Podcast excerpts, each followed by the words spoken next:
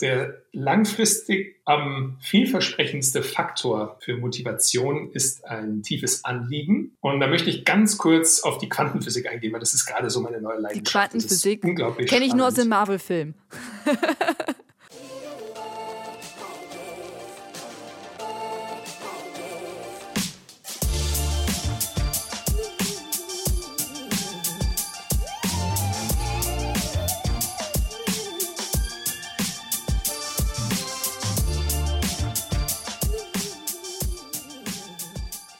Herzlich willkommen zum Achilles Running Podcast und herzlich willkommen im neuen Jahr. Yes! 2021 wird euer Jahr. Das weiß ich, Eileen aus dem Team Achilles Running, jetzt schon. Warum? Weil ich hier für euch die passenden Podcast-Folgen habe. Denn ich habe Max Gotzler erneut eingeladen. Er war ja schon einmal vor ein paar Wochen bei uns zu Gast und hat uns eine Einführung in Sachen Biohacking gegeben. Also Tipps, wie wir unsere Körper durch Gewohnheiten, Lebensmittel oder andere Sachen positiv beeinflussen können. Und heute geht's ins Eingemachte. Wir haben 25 Biohacks mitgebracht für euer erfolgreiches, glückliches und schönes Laufjahr 2021. Ja, wir legen jetzt schon direkt los. Viel Spaß beim Gespräch mit Teil 1 unseres Podcasts mit Max Gotzler und den Top 25 Biohacks. Diesmal zur Motivation und Fitness. Hallo Max, frohes neues Jahr. Ja, danke Eileen, das wünsche ich dir auch. Wir machen heute nochmal, also du bist ja quasi ein, ein Wiederkehrer. Es ist äh, Teil zwei. Du warst ja vor kurzem schon mal bei uns im Podcast und hast uns eine Einführung gegeben ins Biohacking. Und da würde ich tatsächlich gerne nochmal kurz einhaken für diejenigen, die es ähm, nicht gehört haben, dass du uns nochmal mitnimmst. Wer bist du und was ist Biohacking? Ja, gerne. Übrigens, ich war ja total begeistert von der Resonanz nach unserem ersten Gespräch. Wir haben ja sogar, ich habe dir einige sogar weitergeleitet, mhm. weil wir haben ja Bewerbungen erhalten, was mich total gefreut hat von Achilles Running Podcast-Hörern, die gemeint haben, boah, das interessiert mich total das Thema, habt ihr vielleicht eine Stelle frei und so. Das hat mich echt gefreut. Also falls die Personen oder die Personen auch gerade zuhören, also großen Dank an eure netten Nachrichten, hat mich sehr gefreut. Ja, mich auch. Also, dass unser Podcast so eine Impact hat auf andere Leute, dass sie sagen, ja geil, das Unternehmen finde ich super und dementsprechend möchte ich mich da bewerben. Also das freut mich natürlich auch umso mehr dass wir da auch. Da siehst du mal absolut bereichernde Arbeit, die du da machst. Ja, dass wir auch neue Karrierebewe Karrierewege irgendwie eröffnen, dass die Leute sagen, geil, super. Ja, genau so ist es. Also ich hab, muss sagen, ah, ja, ich bin auch. Das passiert nicht bei jedem Gespräch. Deswegen, also großes Lob an eure Hörerschaft. Ja. Die hören fleißig zu. Ja, das tun sie, das tun sie. Vielen Dank. Äh, ich kann ja auch mal an dieser Stelle sagen, vielen Dank für die ganzen Podcasts in 2020, die ihr so fleißig gehört habt. Wir haben ja natürlich auf deine, aber auch viele andere supergeile Rückmeldungen gekriegt und das äh, motiviert einen umso mehr, 2021 ähm, genauso coole oder noch coolere Inhalte zu machen. Genau, deswegen an alle da draußen auch. Das freut mich auch immer sehr und die Aline bestimmt auch. Also wenn ihr mal eine coole Episode hört von Achilles Running, dann am besten mal einen Screenshot machen auf dem Handy, teilen und mit Achilles Running, gerne auch mit Flowgrade und dann wissen wir Bescheid. Und äh, das ist immer ein ganz cooles Feedback. Seitdem ich das so manchmal so eingesprochen habe, kriegen wir mehr und mehr davon. Mhm. Das war so ein ganz guter Tipp, einfach um in Kontakt zu bleiben mit den Hörern. Ja, besonders nach dieser Folge, ich kann es ja schon ein bisschen vorweggreifen, bevor wir gleich nochmal in die Basics reintreten. Wir wollen ja heute über ganz konkrete Biohacks sprechen. Und wenn ihr die ausprobiert, bitte uns taggen. Also at Flowgrade oder at Achilles Running. Wir wollen sehen, was ihr daraus macht und, und wie ihr das vielleicht auch an euer Leben anpasst. Also ich glaube, das könnte auch noch sehr, sehr spannend sein. Absolut. Genau. Ja, und vielleicht, äh, jetzt habe ich die Frage gar nicht beantwortet, wer ich eigentlich bin, für diejenigen, die mich gar nicht kennen.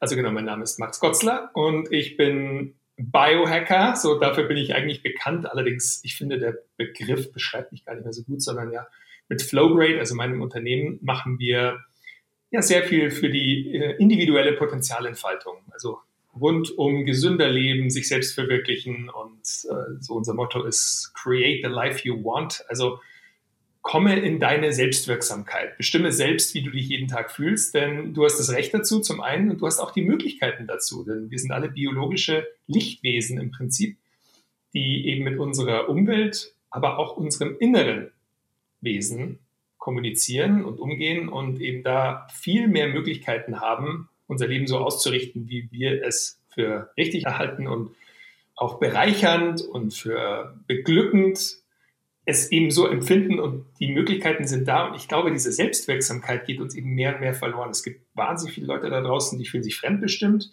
die fühlen sich, als ob sie eben nicht mehr die Kontrolle hätten über ihre eigenen Glücksgefühle, über ihre Stressbewältigung und generell ihre Biologie wieder für sich arbeiten zu lassen. Und genau da setzen wir eben an mit Biohacking. Was da drin steckt, sind ja zwei Begriffe. Zum einen Bio oder Bios, das Leben, die Biologie und Hacking, eine Art der Entschlüsselung. Und eben mit den neuen Technologien, die es heutzutage gibt und den Wissenschaften, können wir auch viele von vielleicht früher esoterisch geltenden Methoden und Techniken, wie zum Beispiel eine Meditation oder Atmung oder generell eine Massage. Also das können wir einfach besser erklären, was da passiert im Körper und dadurch bekommen diese Dinge, diese Methoden einen neuen Stellenwert. Und wir entdecken die gerade alle wieder und bauen die in unseren Alltag ein, also in der Biohacking-Szene und geben den eben gerne jetzt weiter. So hin und wieder sagt mir einer, ach, das ist doch alles alter Wein in neuen Schläuchen. Ich denke mir, ja, aber wir haben es halt verloren. Also der Wein schmeckt immer noch so gut, aber es macht ja Sinn, hin und wieder mal die Schläuche auszutauschen. Mhm. Und wie sich jemand vielleicht einen Biohacker vorstellen kann, das ist, ich sage immer ganz, ganz gerne, so ein Schamane mit Smartwatch. So ein äh, Daniel Düsentrieb im eigenen Körper. Wir haben jetzt eben unsere Fitness-Tracker und Methoden, unseren Schlaf zu beobachten und unsere Hormonwerte und unsere Schritte sowieso. Und jetzt können wir eben mit diesen Daten mehr Einsichten bekommen. Das ist ja Feedback für uns. Und Feedback ist immer zum einen motivierend und zum anderen erlaubt es dir schneller Rückschlüsse zu ziehen, was halt wirklich funktioniert und was nicht. Und genau da setzen wir an, dass wir sagen, wir nutzen die Technologie für uns, wir lassen uns nicht von ihr benutzen und bauen sie eben so ein, dass sie uns ansprechend Feedback gibt, sodass wir diese biologischen Prozesse für uns arbeiten lassen können. Das ist mal ganz grob. Mhm, genau. Ein Punkt würde ich ganz gerne noch einhaken, der ähm, nach der letzten Folge ein, zwei Mal kam, war immer dieses, da fehlen ja die wissenschaftlichen Belege. Was sagst du denn dazu? Ja, also ein wichtiger Aspekt im Biohacking sind tatsächlich Selbstexperimente. Und da kann der ein oder andere dann auch Kritik üben und sagen, ja, da gibt es noch keine Langzeitstudien. Also das höre ich ja auch immer mhm. wieder. Und das stimmt. Allerdings, ich habe ja nicht Zeit, 20 Jahre zu warten, bis teilweise die Langzeitstudien da sind. Und was wir zum Beispiel eben gerade beobachten, was ja sehr wahrscheinlich ist, ist, dass Social Media oder auch Smartphones besonders auch auf junge Gehirne und auf, auch auf unser Erwachsenengehirn, diverse Einflüsse hat, die unter Umständen schädlich sind und uns eben nicht gut tun. Allerdings, da gibt es ja auch noch keine Langzeitstudien. So, da kann ich meinen gesunden Menschenverstand einschalten und sagen, ja gut, ich weiß, zehn Stunden am Tag in die Glotze zu schauen, das ist jetzt nicht wirklich förderlich für mich oder auch auf Social Media mein soziales Leben zu organisieren, ist vielleicht nicht dasselbe, wie mit jemandem jetzt tanzen zu gehen. Aber eben, wir können uns jetzt nicht erstmal gedulden, bis diese Studien da sind, sondern wir müssen halt jetzt schon ansetzen. Und da gibt es viele, auch in unserem Bereich, die halt probieren, über kleine, n ist gleich eins, also n ist sozusagen die Teilnehmerzahl der Studie, Experimente, dann sagen, okay, warte mal, das ist vielleicht wirklich nicht so gut oder es macht mehr Sinn, ich schlafe besser, wenn ich irgendwie ab 10 Uhr nicht mehr in mein Smartphone schaue und so. Und deswegen denke ich, diese Selbstexperimente sind valide, solange sie einen Nutzen haben für den Ausführenden. Und dann, wenn es auch Sinn macht, dann zeigen wir das immer auch gerne. Und dazu gibt es aber allerdings für viele Sachen auch schon Studien. Also ein Beispiel, ganz spannendes Feld ist die Epigenetik und das Thema Selbstliebe oder auch generell Manifestationen. Das war alles so ein bisschen im unwissenschaftlichen, esoterischen Bereich bis vor kurzem. Und mittlerweile gibt es da Neurowissenschaftler und auch Quantenphysiker, die herausgefunden haben, dass halt diese Emotionen und Gedanken, die wir produzieren, tatsächlich auch messbar sind als elektromagnetische Signale und dass die diverse Auswirkungen haben. Und der Bruce Lipton hat zum Beispiel ein Buch darüber geschrieben, Intelligente Zellen nennt sich das auf Deutsch, wo er mal erklärt hat, dass diverse Gedanken und Emotionen Gene, also unsere Genetik verändern können, indem sie die Proteine rund um diese Gene, die die Gene teilweise aktivieren oder eben hemmen, an- oder ausschalten können. Also sprich, wir haben über unsere Gedanken Einfluss auf unsere Genetik, auf unsere Biologie. Und wo das schon ganz gut wissenschaftlich erforscht wurde, ist der Placebo-Effekt. Mhm. Denn Placebo bedeutet ja, du nimmst, sagen wir mal, eine Pille, ein Homöopathikum, das jetzt keinen Wirkstoff enthält. Aber für dich ist das ein Trigger, deine Gedanken oder, und auch deine Gefühlswelt auf die Heilung zum Beispiel von einer Erkältung zu richten. Und bei einigen Leuten, wo diese Gedanken extrem starke Signale aussenden, da wirkt es dann auf einmal. Dann werden die gesund über ein Placebo. Und das ist einer der wissenschaftlich am besten studierten Effekte überhaupt. Also das funktioniert. Und diese Effekte können wir aber auch in anderen Lebensbereichen eben anwenden. Und dadurch bekommt das alles mehr und mehr eine wissenschaftliche Komponente. Also äh, noch ein anderes Beispiel, der Schlaftracker, der Ura-Ring, mhm. den man ja mittlerweile Genau, es ist so ein silberner Ring, den man tragen kann und da wird der Schlaf getrackt, ohne dass man direkt ein Display dran hat. Genau. Mhm. Und am Anfang war es ja auch so, ja, da, da gab es die Zweifler, die meinten, ja, okay, ob das jetzt wirklich ein medizinisch akkurates Gerät ist, also ob das vergleichbar ist mit irgendeinem Schlaflabor, das wissen wir halt nicht. Und dadurch, dass es aber so viele Datensätze gibt, also von Ura-Ring-Trägern, und die sich teilweise auch bereit erklärt haben, diese zu teilen, ich habe da selbst bei so einem Experiment mitgemacht, konnte man recht schnell jetzt auch Studien machen mit recht vielen Teilnehmern, wo man gesehen hat, das ist recht akkurat tatsächlich. Also es ist Medical Grade sogar. Also dass es die, den Puls oder auch die Herzratenvariabilität sehr valide misst. Und zum anderen gab es jetzt auch eine größere Studie zum Thema auch Virusbekämpfung, also dass man beobachten konnte, dass die Temperatur über den Uhrring hochgeht und dass die Leute dann, wenn die hochging, innerhalb von drei oder vier Tagen dann tatsächlich krank wurden. Und dann konnte man den Ring eben dafür auch einsetzen. Und da laufen jetzt ein Haufen Echtzeitstudien.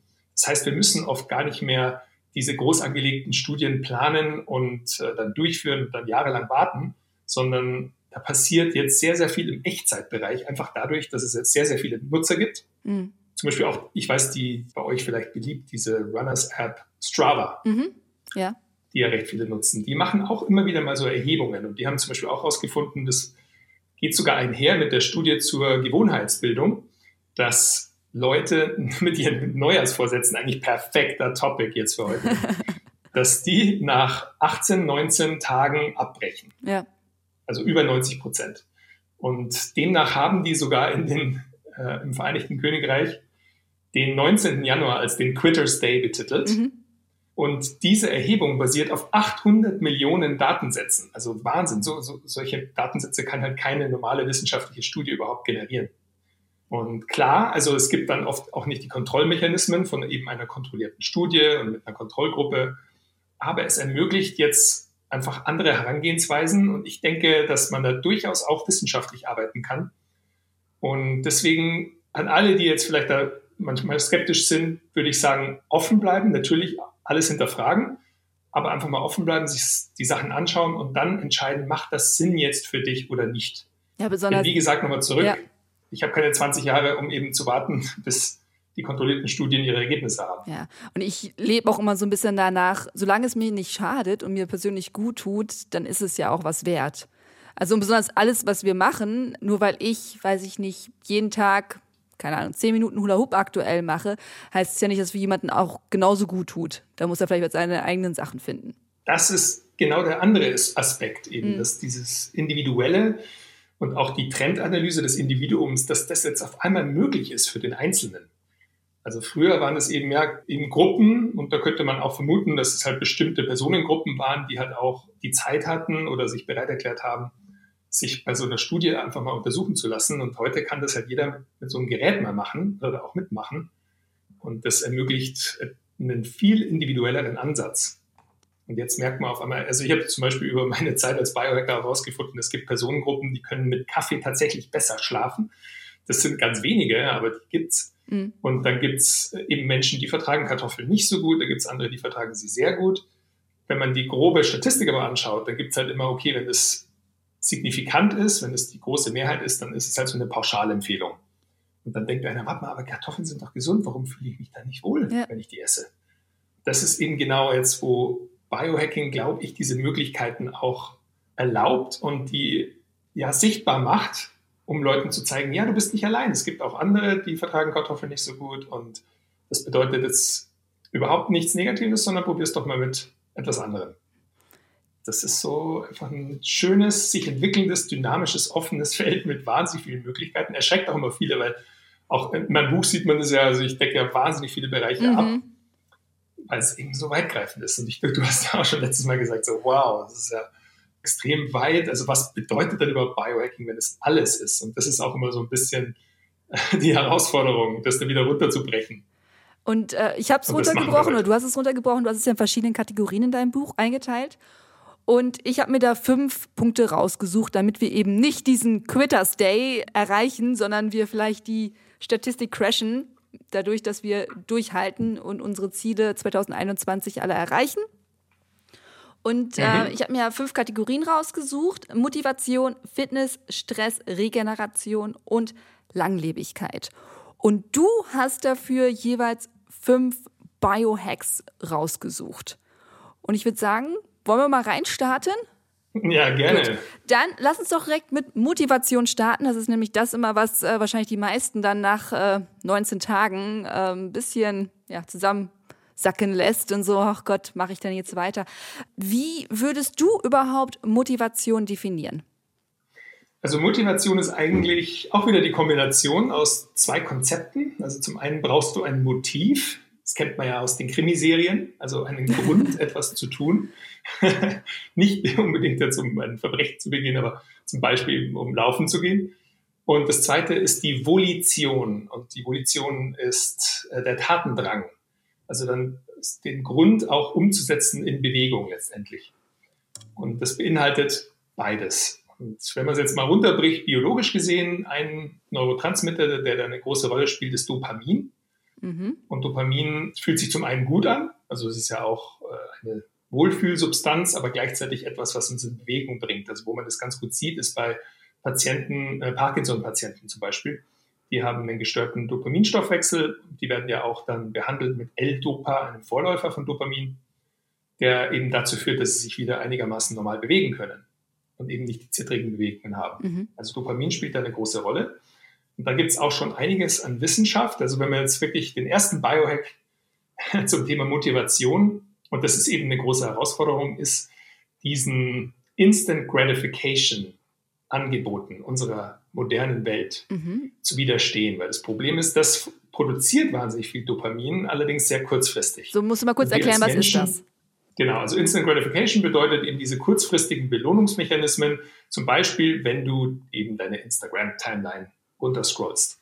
Oder wenn du irgendwie ein Pop-up siehst auf deinem Handy, so einen roten Knopf, wo steht, wo du, du hast wieder irgendwie drei Likes bekommen. Oder eben auch die nächste Netflix-Folge anklicken. Also das macht dir alles Spaß erstmal und das ist eine kurzfristige Belohnung. Und ich meine, wir erinnern uns noch früher, als man in die Videothek gegangen ist und einen Film ausgedient hat und da erstmal überlegt hat, was man will mal anschauen. Dann hat man den ausgewählt, dann hat man sich gefreut dass man jetzt, jetzt macht man noch Popcorn und dann setzt man sich hin und legt den Film ein und schaut sich den an. Mhm. Und heute ist es halt so, wir leben in einer Welt ja, wo alles nur einen Knopfdruck weg ist. Das stimmt. Also egal welchen Film oder welche Serie, du drückst drauf, schaust es dir an, bestellst es auf Amazon, ist am nächsten Tag da. Essensbestellung genauso, du willst Sushi essen, zack, gehst auf die App, bestellst es dir, in einer Stunde ist es da. Also diese Wünsche werden sehr, sehr schnell erfüllt und das erste Mal ist auch so, wow, cool, was für eine coole Welt lebe ich. Allerdings, wenn du das ein paar Mal machst, dann wird das mehr und mehr eher frustrierend, weil du gewöhnst dich sehr schnell an diese Belohnung, die fühlt sich dann nicht mehr so gut an. Das heißt, du brauchst dann immer mehr. Dann ärgert man sich, wenn ein Paket auf einmal zwei Tage dauert anstatt nur einem. Oder wenn das WLAN buffert und man kann es nicht irgendwie sofort anschauen. Und so haben wir uns schon daran gewöhnt, dass die Leute sich darüber schon ärgern. Und das ist genau die große Herausforderung. Wenn man langfristig schaut, da gibt es ganz gute Wissenschaft von dem Dr. Robert Sapolsky von der Stanford äh, University, der gesagt hat, der langfristig am vielversprechendste Faktor für Motivation ist ein tiefes Anliegen. Und da möchte ich ganz kurz auf die Quantenphysik eingehen, weil das ist gerade so meine neue Leidenschaft. Die Quantenphysik kenne ich nur aus dem Marvel-Film. Also Quantenphysik ist richtig spannend, weil mehr und mehr, früher haben wir ja die verschiedenen ja, Fächer gehabt in der Schule, Biologie, Chemie und Physik. Und mittlerweile wird das, also Biologie ist ja so die Wissenschaft des Lebens. Und Physik nimmt einen immer größeren Stellenwert auch eben bei der Biologie ein, weil wir einfach wissen, wir sind elektromagnetische Wesen. Und ein Thema in der Quantenphysik, das wirklich spannend ist, wenn es um Zukunftsgestaltung geht, ist, dass zum Beispiel, wenn du ein Atom hast, also der kleinste Partikel, aus dem wir bestehen, der ist mehr oder weniger leer, also denkt man, und da ist halt ein Elektron drin. Und das ist ja so ein, vielleicht kennt der ein oder andere oder die ein oder andere den Versuch mit Schrödingers Katze. Der wurde auch erklärt tatsächlich in der Netflix-Serie Dark, mhm. für diejenigen, die es kennen. Und da gibt es ja diesen Versuch, wo eine Katze in einer Box ist und dann gibt es eine 50-50-prozentige Wahrscheinlichkeit, dass sie stirbt oder nicht. Und im Quantenfeld ist es dann auf einmal so, dass solange man die Box nicht öffnet und nachschaut, die Katze sowohl lebendig als auch tot ist. Also beide Potenziale sind vorhanden. Und erst wenn du die Katze beobachtest, dann nimmt sie sozusagen diesen wirklichen Zustand ein. Mhm. Und im Quantenfeld ist basiert auf der Eigenart eines Elektrons, dass wir nicht sagen können, wo sich ein Elektron in einem Atom befindet, solange wir es nicht beobachten. Und erst wenn wir es beobachten, dann wird es zur Materie, zu Partikel bedeutet, dass letztendlich alles um uns herum, das ganze Universum und auch unsere Welt eigentlich Energie ist, solange wir sie nicht beobachten. Wenn wir sie beobachten, dann ist es Materie. Mhm. Wie kann jetzt der Einzelne, was hat das mit Motivation zu tun? Also der Einzelne kann seine Zukunft mehr und mehr selbst gestalten, wenn er sich bewusst ist, dass jegliches Potenzial im Universum bereits da ist. Also es das heißt, wenn du zum Beispiel jetzt sagst, ich will jetzt fit werden dieses Jahr, 2021, das, ich will so fit werden wie nie zuvor, mhm. dann macht es Sinn aus quantenphysikalischer Sicht und eben auch in der Neurowissenschaft, dir einmal dein zukünftiges Ich vorzustellen, das bereits fit ist, weil dieses Ich ist im Quantenfeld bereits vorhanden, das Potenzial besteht, und dieses dann zu beobachten. Also sprich, wenn du jetzt sagst, Eileen, äh, genau, in drei Monaten bin ich fit und ich irgendwie laufe durch die Welt und ich habe ein Sixpack und ich äh, ähm, noch breitere Schultern und so weiter. Und du willst das wirklich, dann würde es echt Sinn machen, so vielleicht auch im Rahmen einer Meditation oder einfach nur, wenn man abends im Bett liegt, mal mit diesem zukünftigen Ich zu connecten. Mhm. Das heißt, wirklich zu beobachten, wie verhält sich diese Eileen der Zukunft? Also wie geht die durchs Leben? Und du beobachtest sie und dann, ganz wichtig, gehst du in das Gefühl. So wie fühlt sich es an, wenn du in diesem zukünftigen Ich bist, wenn du diesen Zustand erreicht hast? Das heißt, du kreierst dann eine Frequenz, die ist auch messbar, dieser zukünftigen Person. Also mehr oder weniger wirst du für eine kurze Zeit eben diese zukünftige Version deiner selbst. Ist so ein bisschen Visualisierung, was man aus dem Mentalcoaching kennt, oder? Genau, das ist genau das. Allerdings, es reicht nicht nur visualisieren, sondern es muss auch dieses emotionale Verbinden damit einhergehen. Also nicht nur vorstellen, bildlich, sondern eben dieses Gefühl auch erzeugen, weil interessanterweise, da hat der Joe Dispenza ganz interessante Forschungen gemacht, auch ein Quantenphysiker, der sehr viel mittlerweile mit auch Neurocoaching und Persönlichkeitsentwicklung macht, der die Gedanken eher als elektrisch beschreibt also die elektrische Signale aussenden und die Emotionen eher als magnetisch. Mhm. Und Emotionen ziehen Dinge in dein Leben. Und es muss nicht unbedingt sein, dass, also wenn du jetzt nur da sitzt und du hast eine Emotion, dass das passiert, sondern dir fallen einfach auch andere Dinge auf, die mit dir connecten, die auf derselben Frequenz sind. Jeder einzelne, also für uns ist es teilweise schon so alltäglich, dass wir das eben so abstrahiert oft nicht verstehen. Aber warum connectest du mit der einen Person und mit der anderen nicht? Weil die irgendwie auf deiner Wellenlänge ist. Wir haben ja sogar den Ausdruck. Mhm. Irgendwie connectest du mit der, weil ihr emotional und wertetechnisch und gedanklich irgendwie auf ein Feedback bekommt, dass die Person dir gut tut. Die willst du in deinem Leben haben. Und die andere vielleicht nicht so. Und genau das kann man auf andere Sachen anwenden. Also sprich, wenn du eine zukünftige Version deiner selbst hast, die dir sehr gefällt und mit der du connectest, die dir gefällt, dann ist der nächste Schritt, dass du nach und nach die Mechanismen in Gang setzt, genau um diese Zukunft zu erleben. Also zum Beispiel jetzt hier in diesem Gespräch, du hast jetzt möglich, weil das Potenzial ist jetzt nicht unendlich, sondern sagen wir mal, es ist eigentlich unendlich, aber in einem begrenzten Raum. Also allein jetzt, wo wir dieses Gespräch führen, könnte die Eileen aufstehen, sich ein Glas Wasser holen, könnte mit mir weitersprechen, könnte sich durch die Haare fahren, könnte jetzt sagen, Max, ich habe keine Lust mehr auf Podcast, ich gehe jetzt eine Runde laufen. Ja, ja. So, all diese Potenziale sind da. Ja. Aber du entscheidest dich jetzt in diesem Moment mit mir zu sprechen, mhm. weil du kriegst da das meiste Feedback. Und das heißt, du erlebst diese Zukunft jetzt, im Hier und Jetzt. Und der erste Schritt eben für andere, wenn sie sagen, ich will jetzt unbedingt was ändern, ich will die fitte Person werden, ist erstmal sich bewusst zu machen, ich habe Potenzial, das ist wahnsinnig viel Potenzial, was ich machen kann.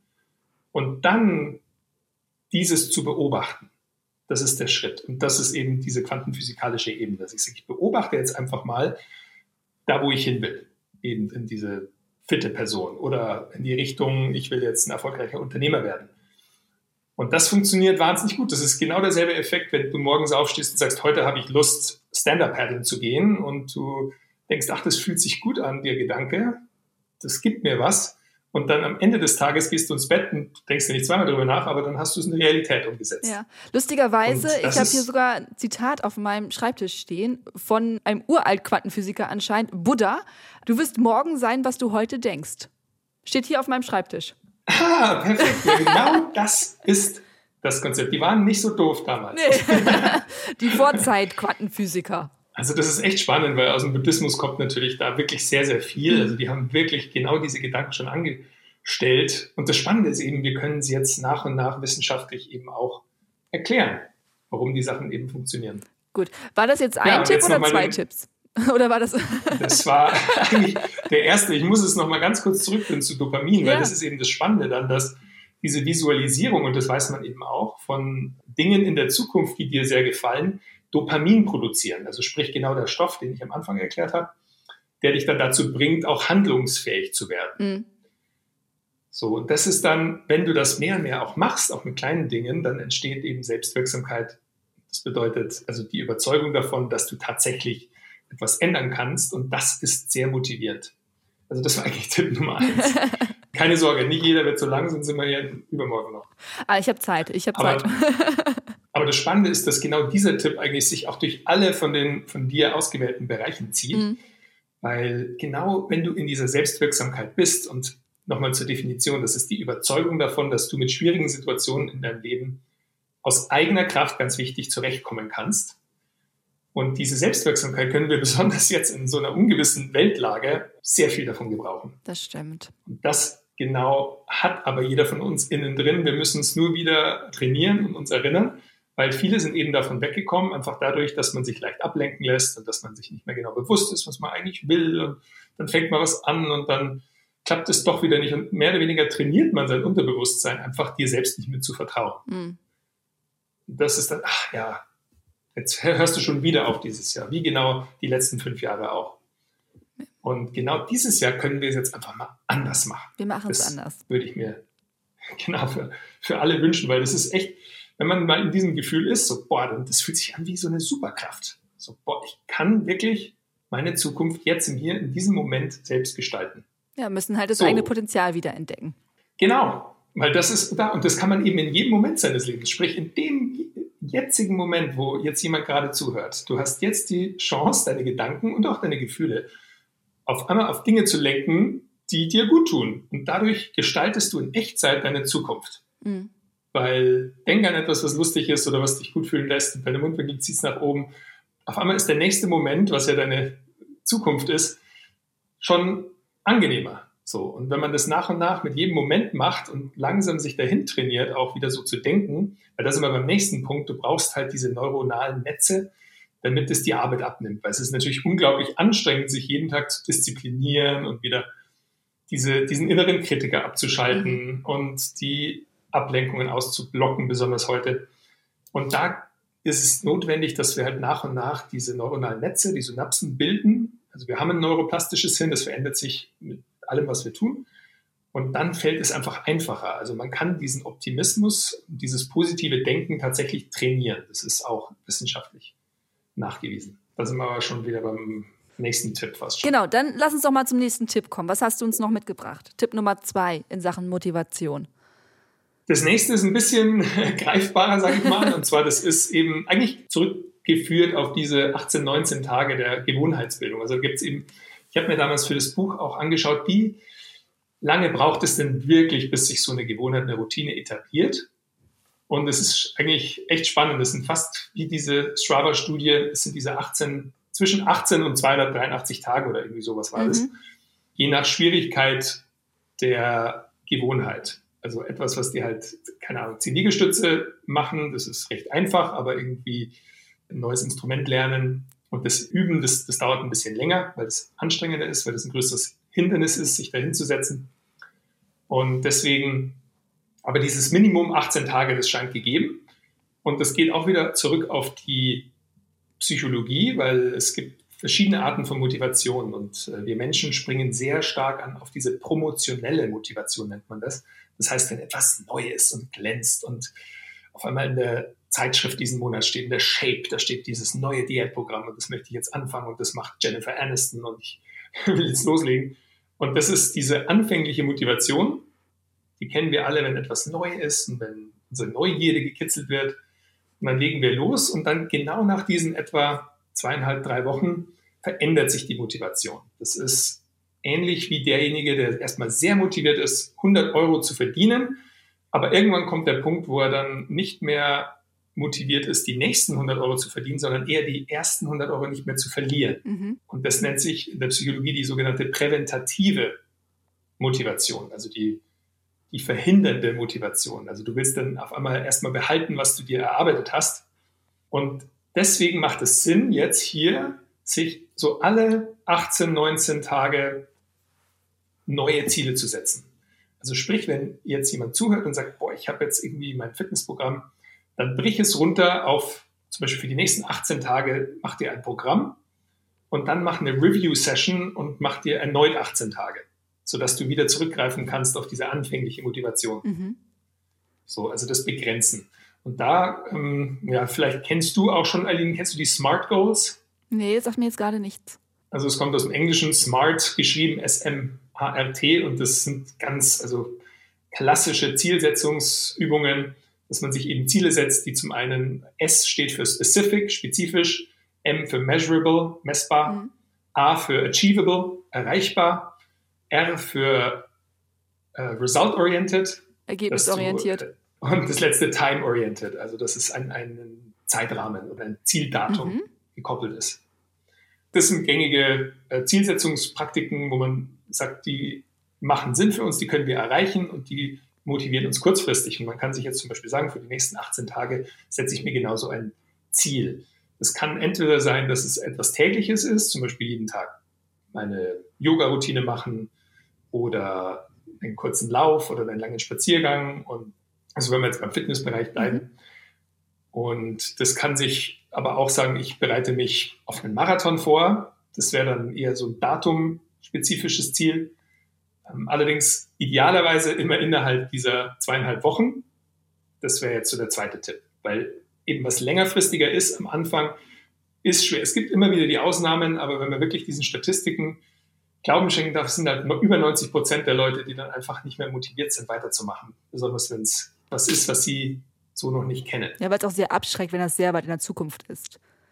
So, wie soll ich denn jetzt schon genau. anfangen, wenn etwas erst in neun Monaten ist oder so? Genau so ist es. Deswegen Smart Goals über 18 Tage. Okay. Das wäre Biohack Nummer zwei. Gut, dann Biohack Nummer drei in Sachen Motivation. Ja, das ist äh, für mich auch ein sehr wichtiges Thema, weil es sich auch in jeglicher biologischer Hinsicht erklären lässt. Und zwar das Thema Rhythmus. Mhm. Und hier habe ich äh, auch im Buch eine, eine, Geschichte von den Osterinseln, weil da gibt es ja diese extrem großen Statuen. Ja die Moi, äh, glaube ich, spricht man die aus, das so, schreibt man so komisch. Und das sind diese riesigen Köpfe, die kennt man ja von der Osterinsel. Und die wurden irgendwie bewegt. Allerdings war da jahrelang, jahrhundertelang ein Rätsel, wie die Ureinwohner diese riesigen Statuen bewegt haben. Und irgendwann hat man dann vermutet, ja, dass die irgendwelche Holzstämme also Stämme da aufliegen und die dann rollen über solche mhm. äh, rollenden Stämme.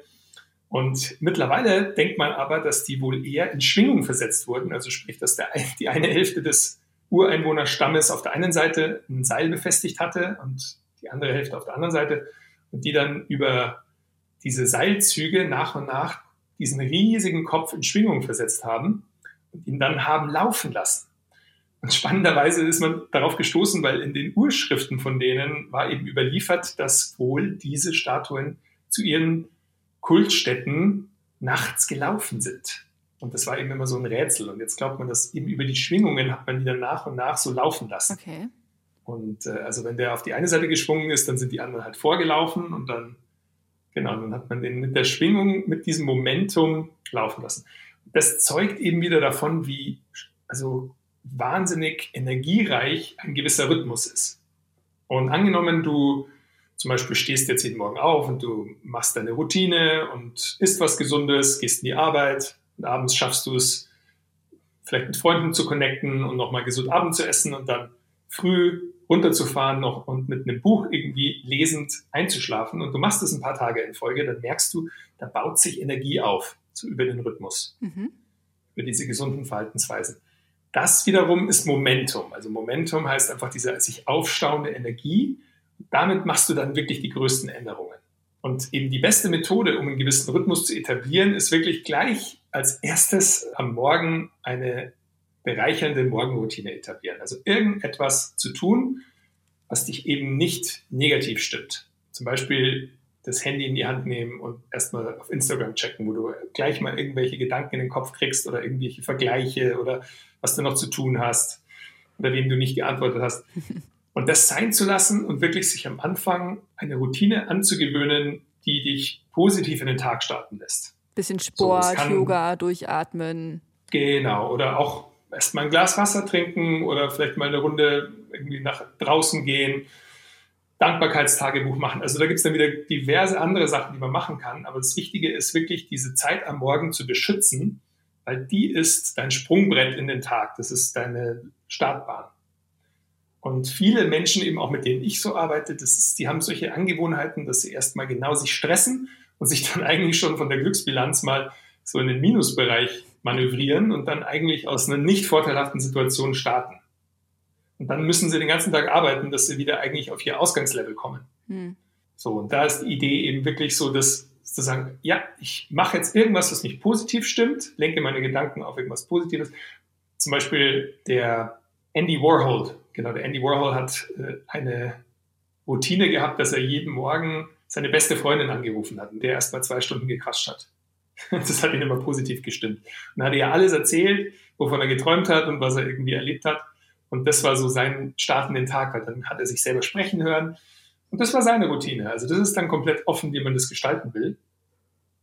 Aber das ist eben etwas, was ich jedem nahelegen würde. So etabliere eine Routine und zwar wirklich idealerweise ohne erstmal in die digitale Welt abzutauchen, sondern beschäftige dich mit dir, connecte mit deiner inneren Welt und mach irgendwas, was sich gut anfühlt. Okay, notiert. Drittens, bereichernde so. Morgenroutine am besten offline. Nummer vier.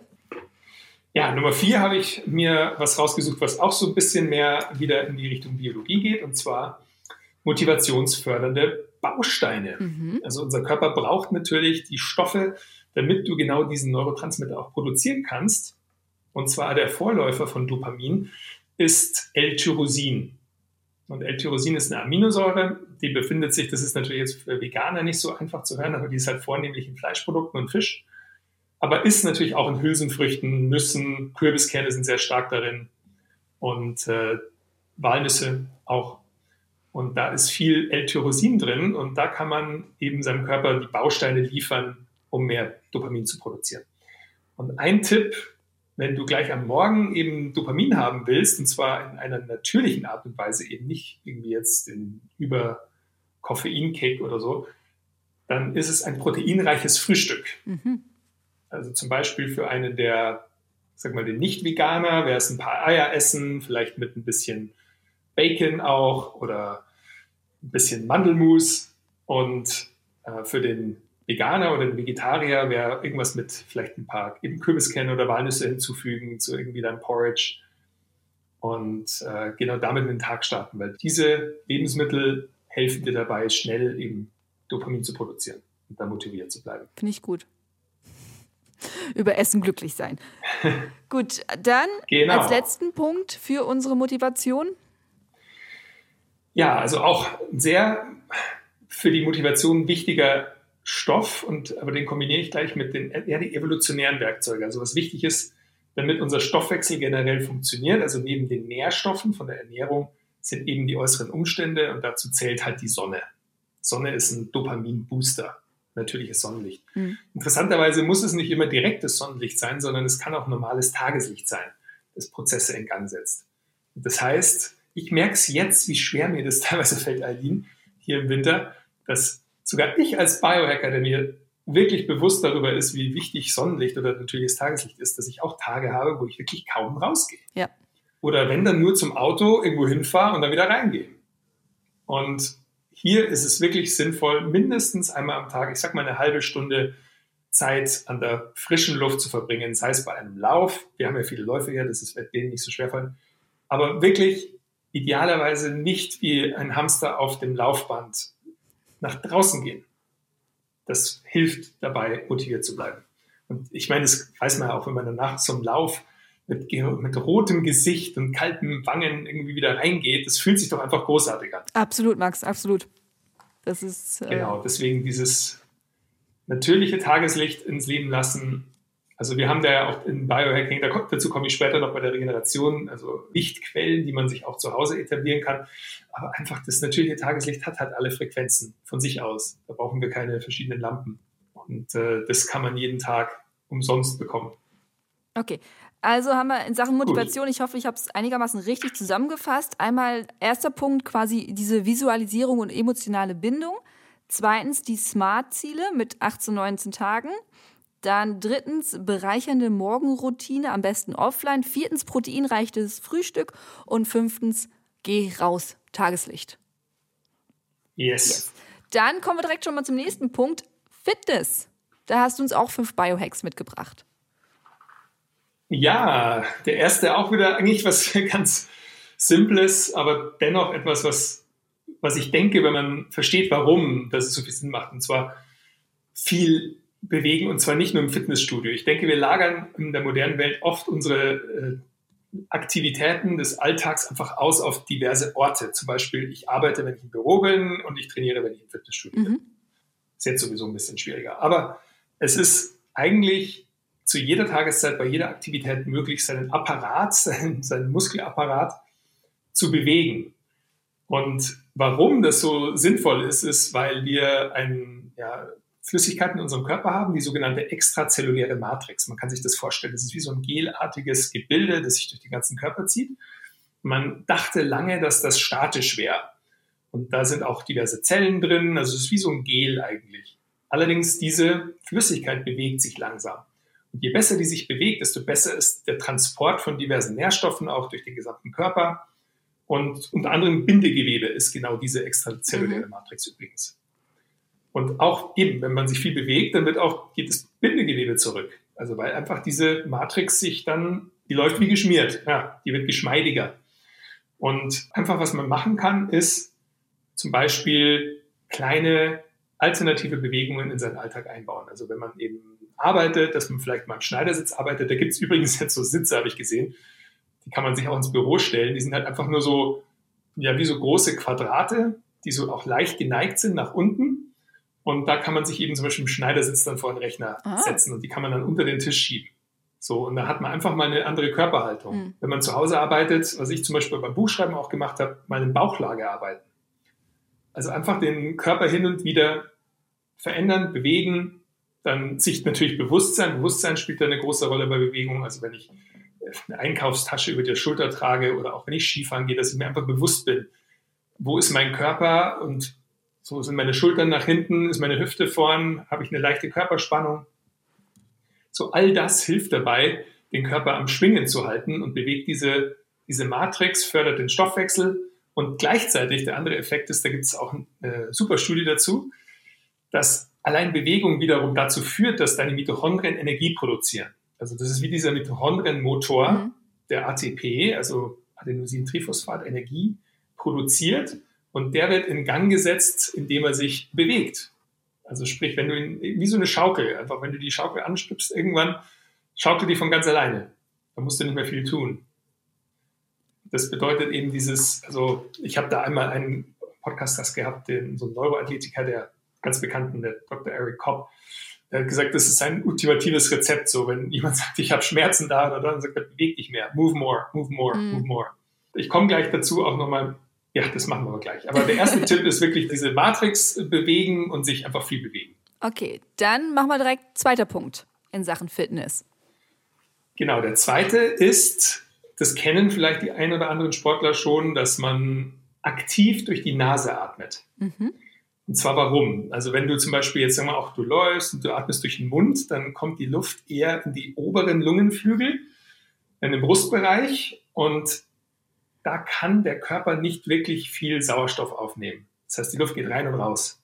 Und auch wenn es große Volumen sind, also das sind wahnsinnig viele Liter Luft, aber die bleiben eben in dem oberen Brustbereich. Und wenn du durch die Nase atmest, musst du dich ein bisschen mehr anstrengen. Das heißt, du nimmst tiefere Atemzüge und die gehen, da geht die Luft mehr in die unteren Lungenflügel. Und dort kann der Sauerstoff besser vom Körper aufgenommen werden. Das heißt, du nimmst, auch wenn du weniger Luft durch die Nase einatmest, mehr Sauerstoff auf, wenn du durch die Nase atmest. Und das ist äh, unter anderem auch noch gekoppelt an eine Ausschüttung von Stickstoffmonoxid, wenn du durch die Nase atmest. Also das ist dasselbe Effekt wie beim Summen. Und Stickstoffmonoxid wiederum führt dazu, dass sich die Gefäße weiten. Und das ist auch wahrscheinlich so, weil ja, du nimmst zwar bis zu dreimal weniger Luft durch die Nase auf, als du durch den Mund kannst, aber die Gefäße weiten sich und du kannst einfach mehr Sauerstoff aufnehmen. Und wie sich das auch im Sportbereich schon umgesetzt hat, ist, dass zum Beispiel, ich glaube, die neuseeländischen Rugby Teams, die trainieren schon mit zugeklebtem Mund. Okay. Damit die aktiv beim Training auch durch die Nase atmen und dann eben ihren Körper da auch trainieren, mehr Sauerstoff aufzunehmen und das äh, dauerhaft mehr Energie liefert. Das ist ein einfacher Hack. Hm, interessant, muss ich mal nachgucken. Gut, kommen wir zu Punkt Nummer drei. Ja, Nummer drei ist vielleicht auch für Läufer interessant. Also das ist. Ich hoffe. Nummer, ja, und zwar das, ich hatte das lange als Basketballer auch. Also, weil unsere, unsere Welt dreht sich ja vor unserer Brust meistens ab oder ja so vom Kopfbereich bis zur Hüfte vielleicht. Also sprich, wenn du irgendwie läufst, dann bewegen sich deine Arme ja vor deinem Körper. Wenn du irgendwie Gemüse schnippelst beim Kochen, mhm. wenn du arbeitest auf dem Rechner, auf der Tastatur tippst. Das heißt, deine Hände sind immer vor dir. Allerdings unser Bewegungsspielraum, auch von, von den Schultern her, wir können ja teilweise also wirklich nach hinten greifen. Leute, die viel Yoga machen, die kennen ja die Übungen, wo man zum Beispiel die Hände dann verlinkt hinter dem Körper und dann mal den Schultergürtel so richtig schön durchdehnt. Die haben dann oft keine Probleme. Ich hatte lange so ein, so ein Impingement, nennt man das, einen eingeklemmten Nerv. Und da habe ich mal den Tipp bekommen von einem amerikanischen Kollegen von mir, der meinte, mach mal so ein Hängeprotokoll, also jeden Tag abhängen im Prinzip. Ah ja. Mhm. Das heißt, ich einfach irgendwo hinhängen, sei es irgendwie an die Treppenstufe oben oder irgendwo an eine Klimmzugstange. Und wer das nicht hat, der kann das auf einen Stuhl verwenden und einfach nur mal mit gestreckten Armen mit den Handkanten sich auf den Stuhl legen und dann mal auch den Schultergürtel einfach sich wie so dieser Specht, mhm. der da nach vorne sich beugt, nach vorne beugen und dann wirklich diese Handkanten an der Stuhllehne dann wirklich sich nach unten ziehen. So ein bisschen wie der herabschauende Hund, aber eben mit den Handkanten auf der Stuhllehne. Hm. Und das hilft dabei, den, den ganzen Schultergürtel zu entspannen und zu lockern. Und das Thema ist eben, dass viele, ich habe das beim Laufen teilweise auch gehabt, dass ich immer so eine Schulter oder Nacken so ein paar Probleme hatte. Ja, sich das ein bisschen verspannt. Das ist eben, genau. Mhm. Und dieses Hängen, das hilft dabei, das wieder zu lockern, weil wir das einfach auch noch von unseren Vorfahren äh, den oder gemeinsamen Vorfahren mit den Affen einfach generell eigentlich diese Möglichkeit haben, uns irgendwo, irgendwo hinzuhängen und hochzuziehen. Und das machen wir in unserem Alltag einfach zu wenig. Und besonders eben Leute, die da verspannt sind und die da Probleme haben, einfach so täglich, ich sag mal, idealerweise zwei bis dreimal am Tag so 30 Sekunden irgendwo hängen. Am Anfang ist es ein bisschen schwierig, weil die Finger noch nicht trainiert sind. Aber das löst die Verspannungen im Schultergürtel und macht die Nerven wieder frei und generell erweitert deine Flexibilität, deinen Bewegungsspielraum. Mhm. Oder einfach mit den anderen Sachen kombinieren, draußen spazieren gehen und einfach bei jedem Spielplatz, bei dem man vorbeikommt, sich mal eben kurz hinhängen. Ja, genau. Das ist zum Beispiel, das ist sowieso eigentlich, also wirklich Bewegung, also den Körper wie so ein Instrument ziehen mit dem Spiel. Wenn du irgendwie was siehst, wo du sagst, boah, da möchte ich jetzt gerne raufklettern. So Kinder machen das ja so automatisch. Mhm. Bei uns ist immer, ah, darf ich nicht und so. Aber nee, äh, wirklich einfach mal sagen, boah, ich habe den Impuls, ich habe die Idee, ja, warum nicht? Einfach mal darauf klettern oder über den Zaun springen oder irgendwie, natürlich nicht super gefährliche Sachen oder illegale Sachen, aber irgendwas, äh, was deinen Körper dazu bringt, sich mal wieder auf Sachen, auf Weisen zu bewegen, die du eben nicht geplant hast. Mhm. So, das ist, äh, da kommen wir auch wieder genau in dieses, ich kreiere jetzt mein Leben in Echtzeit. Okay. Ich mache das jetzt einfach. Biohack so. Nummer vier. Genau, das ist auch ein super Tipp, den ich von einem Neuroathletiker bekommen habe, vom Lars Lienhardt. Und zwar, der arbeitet sehr intensiv mit Athleten, unter anderem auch der deutschen Fußballnationalmannschaft, mit den Augen, weil die Augen eng verbunden sind in unserer Bewegung. Mhm. Und da gibt es auch so Vermutungen, dass also, teilweise Top-Athleten wirklich sehr gute Augen haben. Zum Beispiel der Schweinsteiger hat auch immer davon gesprochen, dass er das Spiel liest. Also der hat eine wahnsinnige periphere Sicht gehabt wohl und hat eben gesehen, wo die stehen, wo die Gegner stehen, wo die Mitspieler stehen und deswegen war er so ein guter Mittelfeldspieler. Und äh, Roger Federer hat wohl auch sehr, sehr gute Augen. Und zwar eben die Augen geben dir die Informationen für deine Bewegungsausführung. Und wir verlieren es oft, also jemand, der jetzt, sagen wir mal, acht Stunden am Tag einen Bürojob hat und den Rechner schaut, der hat einfach nicht mehr wirklich flexible, gut trainierte Augen, weil er nicht mehr so in die Ferne schaut. So ein Athlet natürlich, der trainiert das jeden Tag. Aber was man da machen kann, sind sogenannte Augenliegestütze. Und was du dafür machst, du nimmst deinen Finger bis zur Nasenspitze und bewegst den Finger dann einfach, also streckst den Arm aus vor dir und behältst eben mit beiden Augen den Finger im Blick. Das heißt, ich also die, genau, das kann man einfach mal 30 Mal machen. Ja. Und wenn man zum Beispiel das täglich eben macht, dann werden nach und nach die Muskeln deiner Augen, um sich eben auf die Weite, auf die äh, Ferne und die, die Nähe anzupassen, wieder stärker. Und das gleichzeitig ist es auch eine super Entspannungsübung. Das wäre auch ein Stresshack, weil das den Parasympathikus aktiviert. Mhm. Und das heißt, du nimmst den Fokus, du hast eben mit den Augen, du nimmst wahnsinnig viel Information über die Augen auf. Und wenn du eben diese Augenübung machst, dann geht der Fokus darauf und dann kannst du den Stress mal kurz sein lassen. Und gleichzeitig trainierst du eben dein Sichtfeld, was wiederum auch eben deiner Bewegung zugutekommt, weil jeder, also ich bin zum Beispiel auch ein Tollpatsch und ich irgendwie hau mich irgendwo an oder sehe irgendwie, dass der, dass, dass, dass der Stuhlfuß ein bisschen zu weit rausragt. Und dann irgendwann meinte auch einer mal zu mir, du bist nicht wirklich achtsam und so. Und dann dachte ich, ah, okay. Und seitdem konzentriere ich mich da eher drauf und versuche auch wirklich mit meinen Augen mein Umfeld zu scannen, mir bewusst zu sein, achtsam zu sein und dadurch aber auch meine, meine Augenfitness hochzuhalten. Interessant. Und eben dann nicht faul zu werden. Augen ja, das ist Okay. das war Nummer vier. Das war Nummer genau. vier. Kommen wir zu Nummer fünf in Sachen Fitness. Nummer fünf, da habe ich was äh, rausgesucht, was vor kurzem so ein paar Headlines gemacht hat. Mhm. Und zwar dieses, hast du gehört von diesem Vier-Sekunden-Workout? Nee, das habe ich nicht mitbekommen. Also im Prinzip geht es eben in die, also ich finde, das ist jetzt auch relevant, weil besonders wenn man viel Stress hat, also so eine kleine Laufrunde, die recht, sagen wir mal, jetzt nicht so anstrengend ist, die kann ein bisschen dagegen wirken. Allerdings eben von Vorteil ist es wirklich, wenn man den Körper mal so ein bisschen richtig fordert. Mhm. Also, Auspowert. Das wissen wir eben ja. auch, genau, diese Tabata-Workouts, diese High-Intensity-Workouts, die funktionieren einfach.